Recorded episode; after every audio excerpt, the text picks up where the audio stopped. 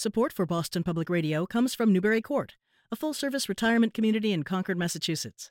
Newbury Court is committed to creating active, independent lifestyles for persons 62 and over. More at newburycourt.org.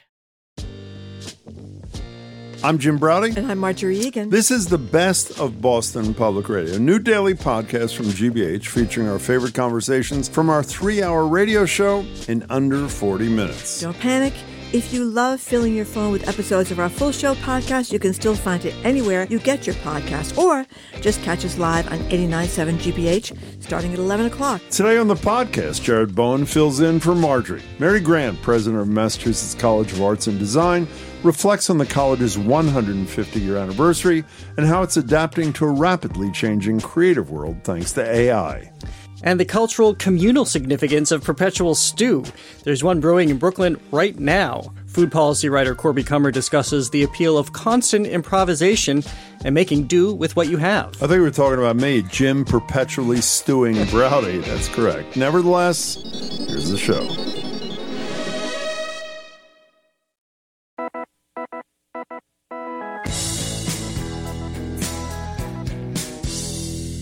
President Mary Grant. It's great to see you. How are you? Great. It's nice to be here with you, Jim. Thanks We're so thrilled much. to have you. Delighted. Uh, th- uh, yes, very thrilled to have you here. This is an auspicious moment. It's 150th anniversary of the school, which has had arts at the, its core since the inception. Um, carrying it forward, what's the role of the school today, and, and how do you take stock of that history in, in this moment about making sure the arts are front and center? That's a great question, Jared. And you know, and one of the things is I appreciate so much all the support and the conversations you've helped lead over the years in this important space. Um, we, you know, 150 years is an incredible history for mass art, and we were founded by the legislature to ensure that in, people across the Commonwealth were being taught how to draw, how to respond to the innovation needs of the industrial economy, and we're doing that today. And when I think about all of the things that we're doing, this is a moment in time to tell the story, retell the story, because in, when I stepped into this presidency, which was a tremendous honor, I had so many people saying to me, geez, I didn't know Mass Art was a public institution. I didn't know you folks were 150 years old. So to be able to take this moment and elevate it, because the contributions that this institution has made, the work that our students do, the creativity of our alumni, the talent of our faculty and staff, it is a brilliant mission. And so we have, I'm right now, we're looking at how, what is innovation like now? And how do we change accordingly? How What do do you we mean, get our the, students ready? in the AI era? Is that what you mean? Yeah, AI is a big part of it. And I think, you know, I like to think of it as human centered AI because you can't have innovation without creativity. And that's what we're teaching students every day is how to use their creative sensibilities to engage with these technologies. You know, this is really outside the, the parameters of what we intended to discuss with you. But as soon as we uh, you said what you said and mentioned AI, uh, Jared almost had a stroke about uh, six months ago. When the, where, where, where was that contest? Where the Colorado, the Colorado State Fair. yeah, and explain what happened for the listeners who don't know about this. Where somebody used AI, AI technology in the photography competition and won. and didn't hide it though. because he he wanted to prove that where AI had advanced and that we as a society would reward AI. How'd you feel about that? Well, you know, I think it's there's been a lot of conversation around AI, and I think we have to not be afraid of it. I think we have to learn how to embrace it. It's here, and it is one of the biggest. It's not just an enabler; it's a driver of change. So we have to teach our students what this means, and I don't think we can do this well without having the creativity and the human decision making that comes along with it, because it is imperfect. We know that it can't make judgments. It's learning in some interesting ways. It doesn't have an ethical center, and so that's part of what we have to bring to it. And, and it is part of what's going to create more pathways. It will change the way we work, but I think we have an opportunity to harness it, and it's here. We can't run from it. We have to engage A with lot of our leaders don't have ethical centers, so that's not an obstacle to anything. You, you sign, I know you're one of a bunch of a bunch, a large bunch of uh, college and university presidents signed a letter about uh, the affirmative action decision from the Supreme Court. What's that going to mean to your place? Yeah. Well, for us, you know, one of the things, Jim, that I like to say and believe in deeply is that as a public institution, access is our responsibility. So it isn't changing how we do things. We have been, uh, we we are test optional. We are portfolio based. Uh, we are working deeply with the Boston Public Schools to ensure that the pipeline of access for students who are coming from our neighborhoods is wide open. We have a summer intensive program called Artward Bound that is focused on Boston Public High School students specifically to look at how uh, upstream after high school and college we're diversifying the design and art field. So for us, and I also think in Massachusetts we have a responsibility as educators to lead on this matter because we can do it from Massachusetts and other parts of the country can't right now. But is it going to reduce? I mean, despite your optimism, is it going to reduce the diversity of an incoming class down the line? You don't think I so? don't. I don't believe so. Not for us. It may impact because you have race neutral uh, uh, things like you described a minute ago with Well- the Boston Public Schools that allow you to achieve your goal without upsetting the Supreme Court. Well, also as a public institution, you know, it is access is part of our mission. And so, you know, we, from the very, very, very beginning. So for us, this is about building the best class, and we are actively recruiting students from across the Commonwealth. Yeah, I was going to ask more about that. The pipeline. That was what we heard immediately from from some university professors, uh, presidents who were very concerned about this decision. Is that they now have the work to do. Um, maybe thought that they had done some of the work, but realized the onus is so much more in them. Explain a little bit more what you've done to cultivate that pipeline and how you can be in, how you can ensure that you're having diversity now with the limits imposed from Yeah. the Supreme Court. You know, I public higher ed has a, a unique responsibility to not just be in a community, but to be of a community. And so when I think about that, I look at where we're based. We have our home base right in Mission Hill, but we serve the entire Commonwealth. We have a responsibility to be reaching out to schools to ensure that every student in the Commonwealth that has the talent and desire knows that an art and design education is within their reach. So we will continue to do that. I worry about these narratives and the very young people that may think this means I can't go to school. We have to double down on bringing them to campus, exposure, college visits. We right now this summer we have youth programs on campus, and these are young kids who are exploring whether or not they want to become an artist. And so that's a pipeline. We're working on raising funds for scholarships to support students to lower the price point for all of our students. So we have more work to do, not so much around the admissions, but around expectations. We don't want any young person to feel like this is no longer for them, and that's what I worry about. For the for, for the arts today, what are you preparing students for? We have the notion, another stereotype or cliche, that's the starving artist. There aren't jobs in the arts.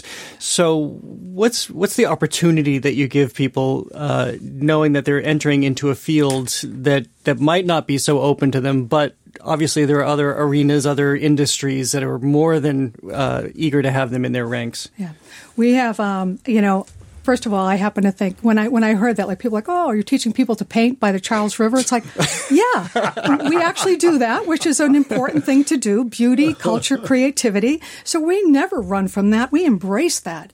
But when when I get back to where we began the conversation around creativity, the World Economic Forum 2023 report on jobs said the number one skills employers are looking for, and the number one skills that job seekers have to have is creativity. So when I think about that, that is front and center in our mission. We know that in Massachusetts in the next decade, there's going to be approximately 600, 650,000 openings over the next decade. Within that, I believe there's about 25,000 that are going to be individuals retiring or new jobs in the creative and cultural sector. Where are those folks going to come from? They're going to come from mass art. Um, when I think about preparing students, we have architecture, we have design, we have industrial design, we have art education, so a broad range, and we have design thinking within that. We have an artist um, workplace incubator space on campus where we're teaching students the skill of being an entrepreneur because 40% of artists are self employed. So they have to know how to do taxes, how to write grants, how to pay their bills. So it's helping to prepare them broadly. And our alumni are doing everything from serving in state legislators to working as general counsels for major state agencies to designing sneakers to being on Project Runway. They are everywhere, Jared. They really are. What do you know about art and design? It just occurred to me. I mean, I know your background and it's incredible, but um, what's the art and design deal with you, Mary Grant? Well, as a matter of fact, Jim, yesterday I took a Saturday I took a course in wooden carving utensils at Mass Art. So, uh, you know, I'm on my way to becoming a master carver. No, you know, for me, this was a but that's serious. Did you I- really, by the way? Yeah, That's great. And I take the next class good. next week, so That's I'll be great. better. You know, um, it. But um, for me, this is about a leadership opportunity, Mm-hmm. and Mass Art has a unique place in the public higher ed landscape. Is there any other? No. In the United States? We are the only independent public college of art and design in the country. Why?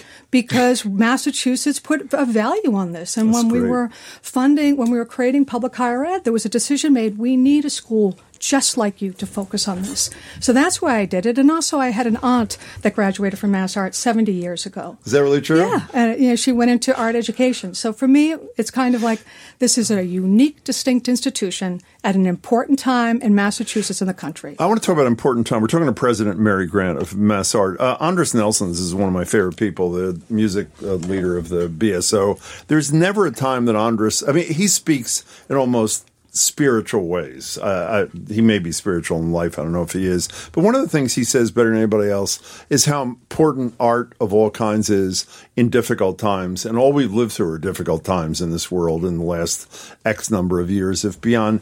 I assume you subscribe to the same notion. And if you do, you're nodding in agreement. Add to that narrative, if you would. It's it's so essential. When I think about, we had a wonderful course that was taught by one of our faculty members called "Designing Empathy," Mm. and it was having students reflect on their experiences during lockdown and the pandemic. And so a student would draw a portrait, paint something. Another student would reflect on that and say what it meant to them. And then the first student would reflect on what that student had described. Mm.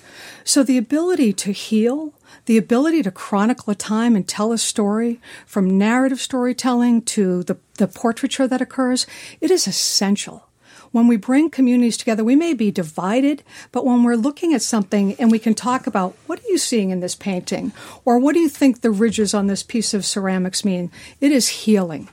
And is healing. And there's evidence in the medical sciences about what art does to heal people when they are ill, what it does for mental and emotional health, what it does to bring communities together. It is one of the most powerful tools at our disposal to come together. I would completely concur. Um, and it makes it beautiful too. You see these students learning, and you're talking about leadership. I wonder how much leadership comes from them. They're the the youngest kids who are out there understanding already, probably much more than we can, the relevance of AI. Uh, I know that you have video game designing, a video game designing program. That's something they were raised on. How much are they leading what's happening at the school? We are learning so much from these students. I really believe the students who are coming through our colleges right now are the, we're on the cusp of the next greatest generation, and we desperately need them. They are pushing us around sustainable fashion design. They are pushing us to make sure that the practices we're employing are using cleaner technologies. They are coming and wanting to be beautiful jewelry makers, but making sure that they're also observing what's happening in the environment. They're making us think about who's around the table and most importantly, who's missing. And they are generous. They are kind, they are welcoming, and they are just a blast to be around. And art and design students really bring a unique perspective to every conversation. But I, I, I work in the business of hope and creativity, and the students are driving us every day to do better, and they should. How affordable are you? We are very affordable. How too. so? So, um, if you're a Massachusetts student and you're attending full time, uh, tuition and fees are fourteen thousand dollars a year. Now, you compare that to some other private institutions in the art and design arena where the tuitions are up at fifty nine thousand dollars a year. And I would say, you know, are those schools really fifty five, you know, forty five thousand dollars a year better than Mass Art?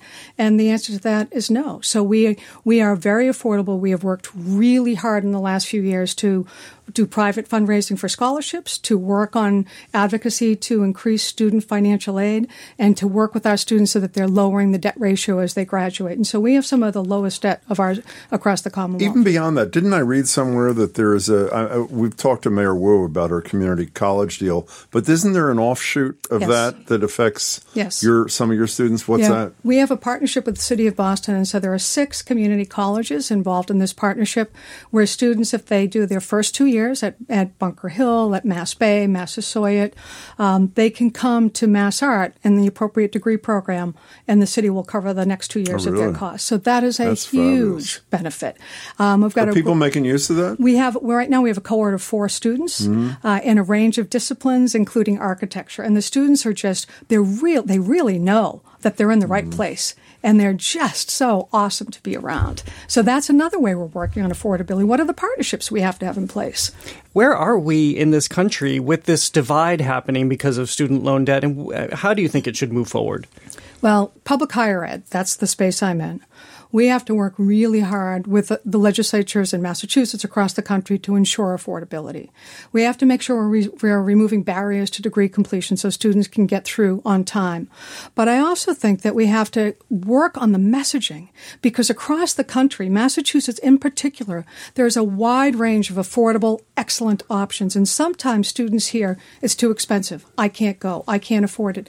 And I worry, Jared, that those are the very students who need to be coming to college. They're the ones that, you know, college, a good college education, refining their skills is going to set them on a pathway for success. And if those kids are getting the wrong messages or adults who are returning to the workforce, they're not going to attend and they need to be attending. So we have a lot of work to change the narrative. We have a lot of work to keep it affordable. We have a lot of work to make sure students don't get into the wrong programs. And when you say messaging, is that because they're thinking that they have to go to X name private school or else they won't have the education? They're not considering other options available to them. When we, I spent um, several years in North Carolina, and North Carolina system, you know, almost everybody in the state has graduated from one of those campuses. So there's this enormous sense of pride in the state. Massachusetts, we're surrounded by an incredible array of excellent private and independent schools. So we have a mixed basket. And what we have to do, my, again, my bias is keep elevating the excellence of public higher education in Massachusetts. From the community colleges to the nine state universities to the UMass system, there is some place for everybody. And they are relatively affordable, rigorous education. But, uh, but most of the K through 12 systems, I'm assuming at least the urban systems that should be feeders, I mean, you mentioned your relationship with the Boston Public Schools, are not even providing a decent set of opportunities around arts and culture, are they? Different schools, you know, have different programs. So we look at some of the schools where we, they still have strong arts programs. So we're seeing a lot of students coming from there. So one of the things we've been in conversation with the new superintendent, Mary Skipper, about how can we help out more in the Boston Public Schools. Mm-hmm. We have art educators across the Commonwealth. I just met with a few of them last week, and they are doing deep work in different school systems and then making summer programs available. So we need to, where we can, help re-strengthen and rebuild some of these programs is very important because these this is a liberating education and it has to be available to students. I still don't understand this one nobody else thing. I just don't get it. I mean, I, I, I get what you're yeah. saying about legislators historically here valuing this, but I and I'm not suggesting that all of a sudden there's going to be an epiphany in 49 other states. I don't understand why no other place has decided there's value here? What's the real answer to that question? Well, you know, so other states, just to be clear, there might be an art and design college within a larger university. Uh-huh. Our mission is to just do this, to double down, to focus on this, it. and to be really good.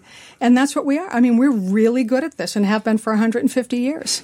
And I think it speaks to Massachusetts' investment in public higher ed and educating citizens of the Commonwealth. Are we perfect? No. Are we always trying? Yes. And I think this is a beacon. And as I like to say, we are indeed the gem and the crown of public higher education in Massachusetts. And so to have this is so unique and it deserves the support investment that it gets. You probably can't answer this honestly, so it's stupid to even ask. So I, I, love when people introduce a question like that. Does the legislature give a damn about this, or do they? Uh, they don't. They really don't, do they? No. Uh, you know what? Um, I think that they do, and what we have to do. That's not much of an answer, I, I think, Mary. No, Let me just tell you right now. Well, I, you know, every legislator that I've had the chance to talk to about Mass Art, my time there, has been intrigued by what we've done. Mm-hmm. They have come to the campus. We hosted the Committee on Arts, Culture, and Tourism, mm. um, and coming back after COVID where nobody was going anywhere, to reintroduce them to the school. There's a whole lot of new legislators too.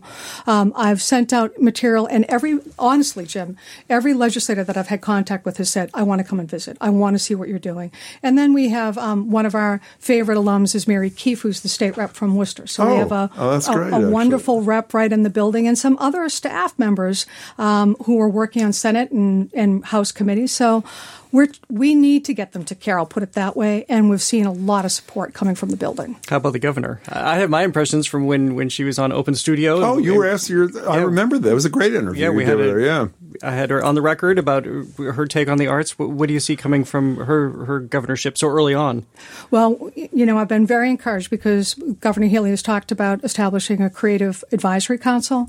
When I was sworn in as president, she came, she spoke. Um, she has been looking at how to put an artist at creative conversations at policymaking tables. I think that she understands that part of the fabric of Massachusetts is the creative sector, and in Massachusetts, the creative sector brings more to the economy than construction and retail combined. Why did she come? She was Attorney General when you were sworn in, right? No, she was. Uh, she was governor, right? She was governor. This is past January. Oh, oh, okay. Yeah. okay. So she came and it was just wonderful. And That's it was great. really an important message to the campus to have Governor Healey there. And I was very grateful. And we had the new Secretary of Education there and our new Commissioner of Higher Education. So it was a really powerful day for Mass Art. Um, so I'm very excited about working with this governor. And I believe that um, she will continue to support this creative sector. So, Mary, if Mary Grant, if people want to find out more about Mass Art, where do they uh, go to find They out? look massart.edu and please come. I mean, we have, as Jared mentioned, we have our Mass Art Art Museum, which is free and open to the public. We have our gallery at SoWa, which is part of the First Friday happenings every month. Um, we have lectures, we have concerts, we have art openings. We are your public college of art and design. Come and be a part of it. It's a wonderful place. You don't need to hear this from me. You are one hell of a spokesperson for your operation, I should say. you really are. It's a spectacular place. well, I know you believe it. and now I'm going to be a master spoon maker too. So, I would like to be a master spoon maker. actually. It, it was really great to take a class with one of my faculty members on Saturday, That's great, and six other students, and um, I didn't even you know lose any fingers in the in the making process. It's great to have you. We'll have Thank you back you. again. Thanks Thank so you much so for your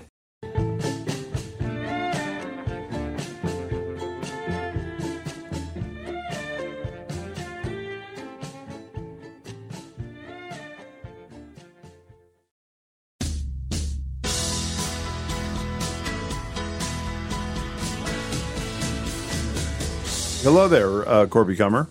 Hello there, Jim. Hello there, Jared. Hey there. Hi, Corby. So I just teased into your seg- segment by pay- saying there are people who have been stewing for a long time. They're story. presiding over this perpetual stew, a stew that never ends. What's what's happening, and how does that happen?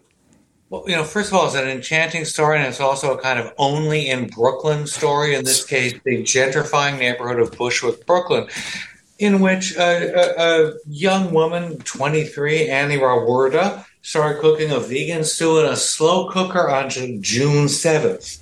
And with her boyfriend, David Shane, 27, and a close friend, Hajin Yu, 23, every night they've been going with neighborhood folks who come and line up and bring vegetables. They drop into the stew.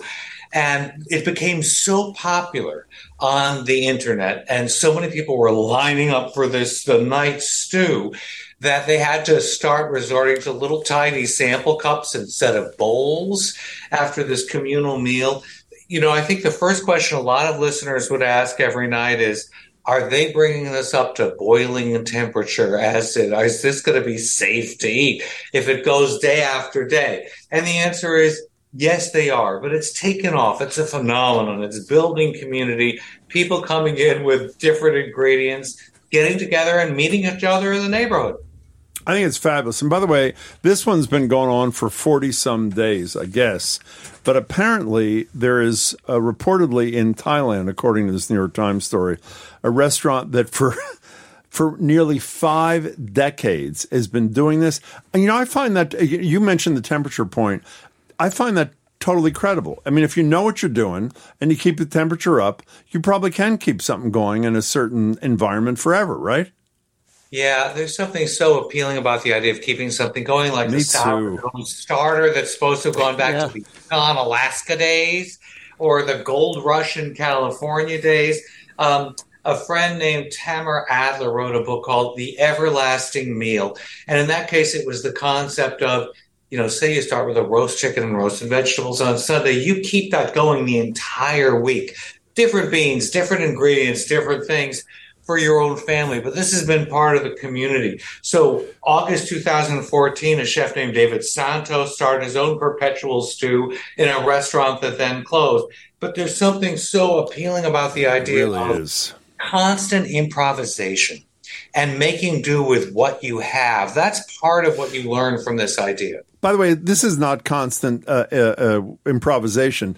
Wasn't there a Twinkie or something in the middle of the newsroom, like for ten years? Oh, yes, What yeah. was that? It was a Twinkie, yeah. And it was wrapped, and it wasn't moldy, or I know it's a, not Nothing exact, ever happened to it. and it wasn't moldy or anything, Nope. right? Did anybody ever eat that thing or no? You don't know. It just disappeared one day. okay, fine. We're talking You know, to. Tim, if you liked Peeps, you would understand that they similarly have a Well, you know what? I don't like Peeps, so I wouldn't know what you're talking about. Corby, Corby is a big Peeps fan. If you haven't listened during Easter season, it's disgraceful. We're talking to Corby Kummer. Let's move from um, the, the perpetual stew to pork and what we're learning about some of the, the pork in this country and, and where it's coming from other countries, some of the, the, the drugs that are pumped into it, the muscle building drugs popular in people, and apparently some farmers are relying on it for their animals. No, it's really good reporting from Tim Carman of the Washington Post. Uh, and it all came from from PETA, People for the Ethical Treatment of Animals, which discovered a report that Mexico was saying that U.S. meat that came from a Smithfield plant contained a drug called clenbuterol. Um, I'm not, yeah, clenbuterol I think so. Yeah. which is a um, an anabolic drug that helps you build muscle and lose weight. Build muscle is a really good thing for animals, and there's been a, a big movement to ban ractopamine, which is another just for animals, just for muscle building. Pack on muscle and fat really quickly.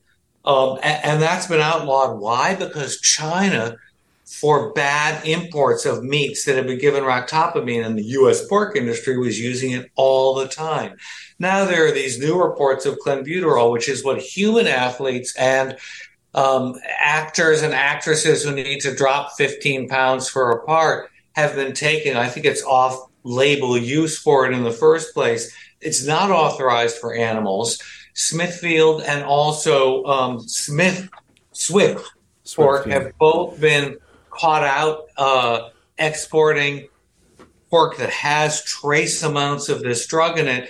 They say it's not in our plants. There's a possibility that they bought pigs that had been show animals in fairs and they could have been given these drugs to increase their appearance and their prize winning potential. It's a mystery, but the things to think about in the long term are in the animal raising industry, widespread drug administration, antibiotics are the most notorious to reduce infection, which comes from these inhumane, confined animal uh, treatment facilities.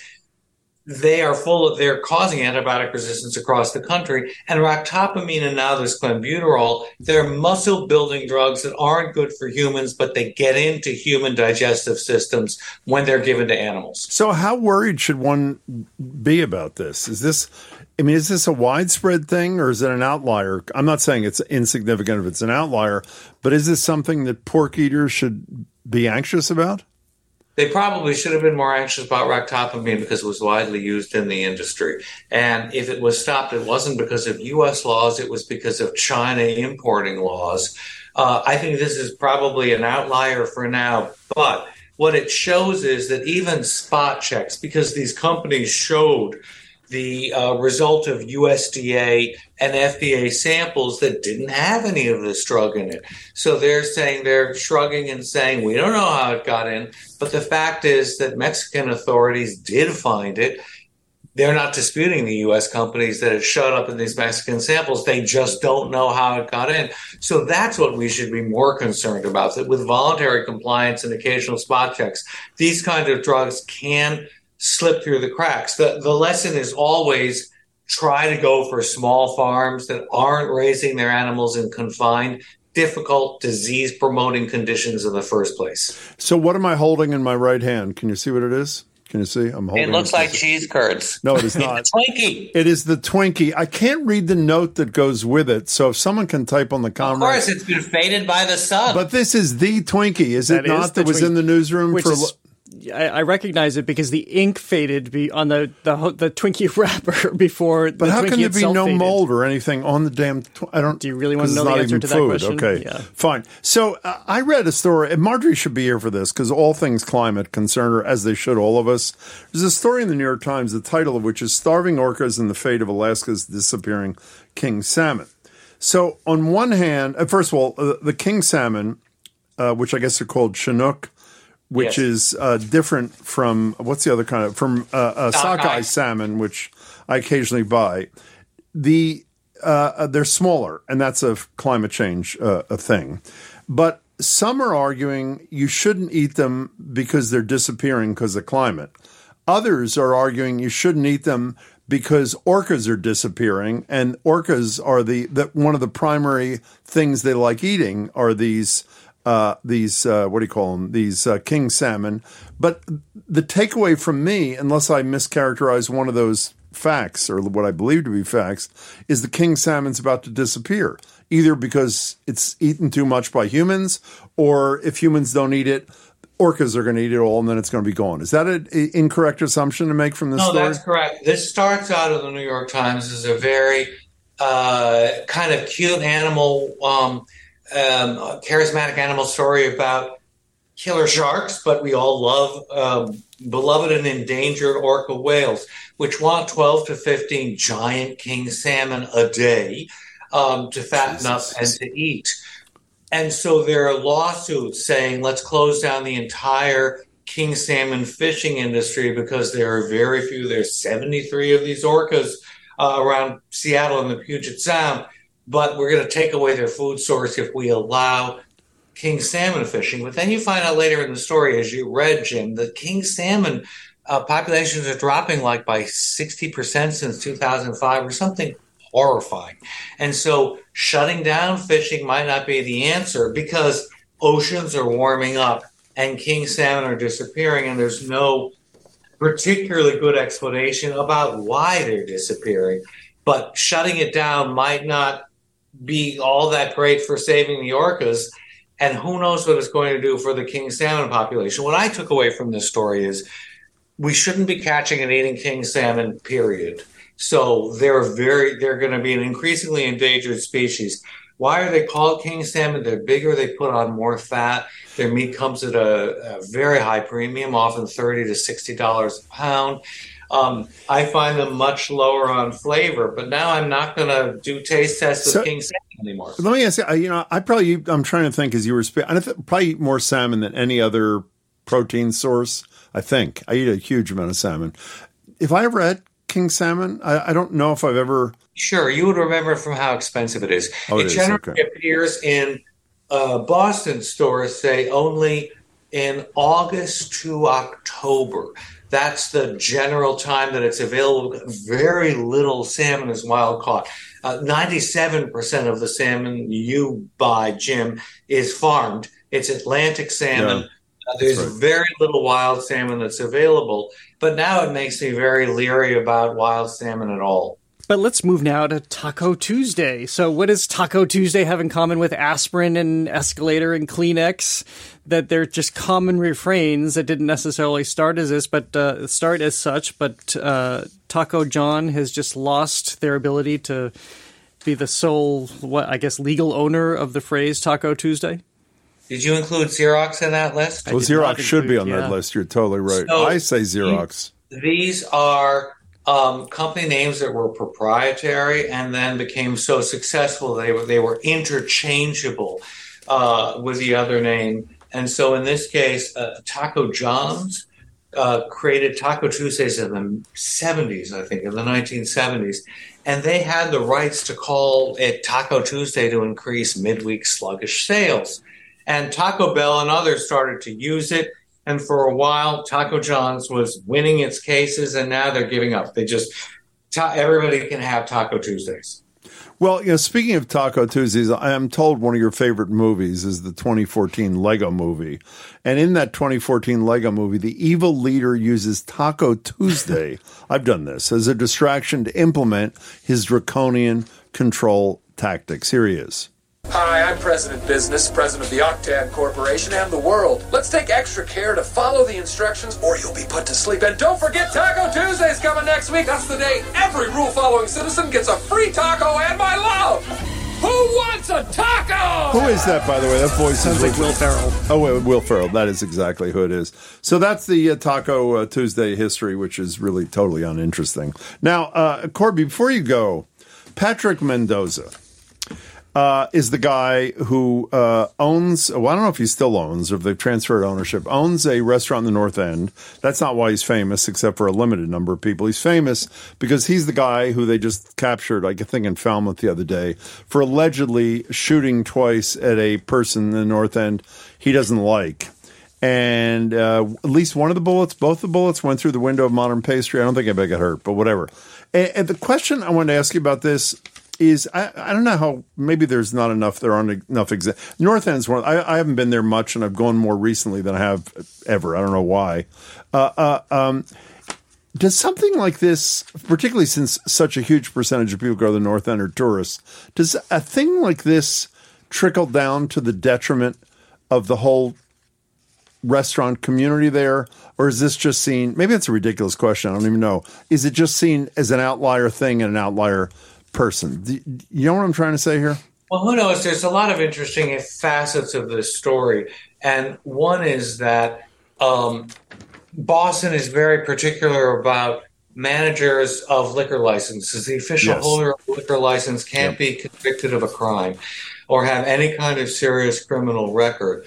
So um, Patrick Mendoza and his family, which have owned this uh, Monica's for a long time, are trying to transfer it to a woman named McQueen, Amanda McQueen, who's been uh, the manager of record for at least five years and maybe 6 mm-hmm. and doesn't have any crimes on her record, as opposed to the official license holder who is accused of having fired two bullets in the middle of a street and modern pastry is very, very serious collateral damage in my book. We were able to make light of it because it went through a window and it didn't kill this guy, but it was a it was a feud between Patrick Mendoza and a guy named Giovanello who lived uh, mm-hmm. above um, the shop, above modern pastry.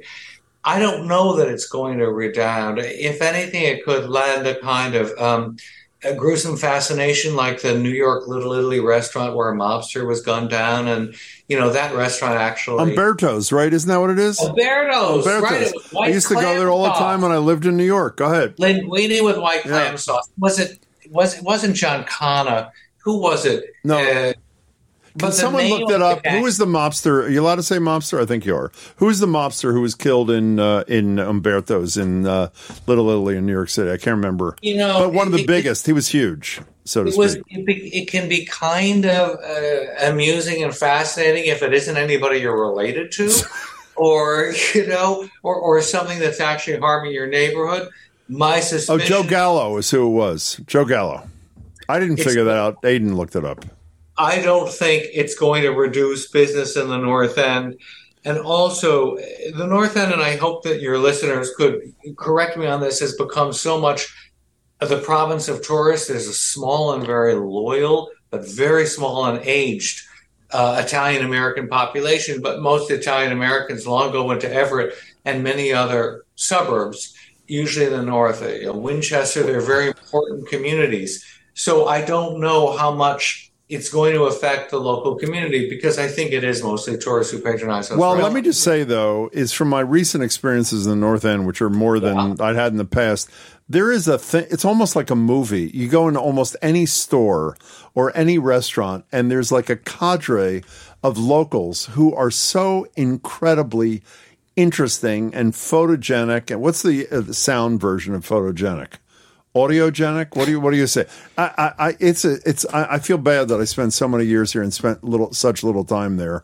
It's it's spectacular. Well and i can share but, let, us just I, let, what? let's just remember that in italy every cafe is full of retirees and they retire pretty young in italy. They're mid 60s and they park there for the entire it's exactly day. right. This is a and small like, version. You're totally right it's a running narrative of the whole day yeah. and the whole neighborhood. So that's a part of another culture, which your reporting still continues in the North End of today. I wouldn't I, call and, it my reporting. Well, I can add to this because I live not add? too far away, and in fact, I had been in Modern Pastry the day before that, that. You didn't say that really was fired. Yeah, wow. I, I, I go there often for treats because they're so.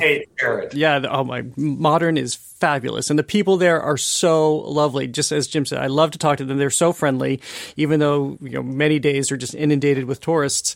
Uh, but just passing by there the other night, I was just throngs of people passing through the north end. So I don't think it has done anything to dent oh, the tourism there. You know, one last thing, since uh, you're uh, in your other career, you're obviously a great criminal justice expert, Corby. I think we raised this the other day. I can't remember with whom. Maybe it was Andrea Cabral. In a prior incident that's been reported in all these stories, the Great Globe reporting on this, one of either uh, Patrick Mendoza his brother, one of them, so I'm not clear which, hit the same guy who he shot at over the head with a bottle, and he gets probation.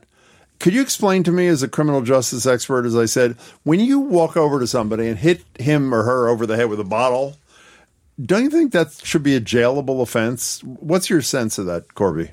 Was he bleeding? You know, that's just facetious. But the main question here is I think that Patrick Mendoza, the guy who fired the gun, he was the license holder of record. And that's why this is, and he was on the lam when Boston. I love that expression on the lam. For, yeah. for, for hearings. And he was found in a, he didn't even show up. And so, how you trans and the family couldn't get in touch with him to try to transfer the title to the longtime manager who doesn't have a criminal record. Um, I actually applaud Boston for being careful about who gets liquor licenses. Good. You He's forgot not the rest of that question. story, by the What's way. that? You forgot the rest of the story. What is so it? There was the part of the bottle, and then the brother allegedly grabbed a side mirror. Oh, and hit him of over the head with that. and hit him over the head with that. Yeah, okay. All right. Well, it's a different kind of thing. Uh, uh, Corby, it's good to uh, see you. Thank you for answering all our questions. We really appreciate it. All Take of care. them. All of them. Thanks for listening to the Best of Boston Public Radio podcast from GBH. Our crew is Zoe Matthews, Aidan Conley, Nicole Garcia, Hannah Loss. Our engineer is John The Claw Parker. Our executive producer is Jamie Bologna.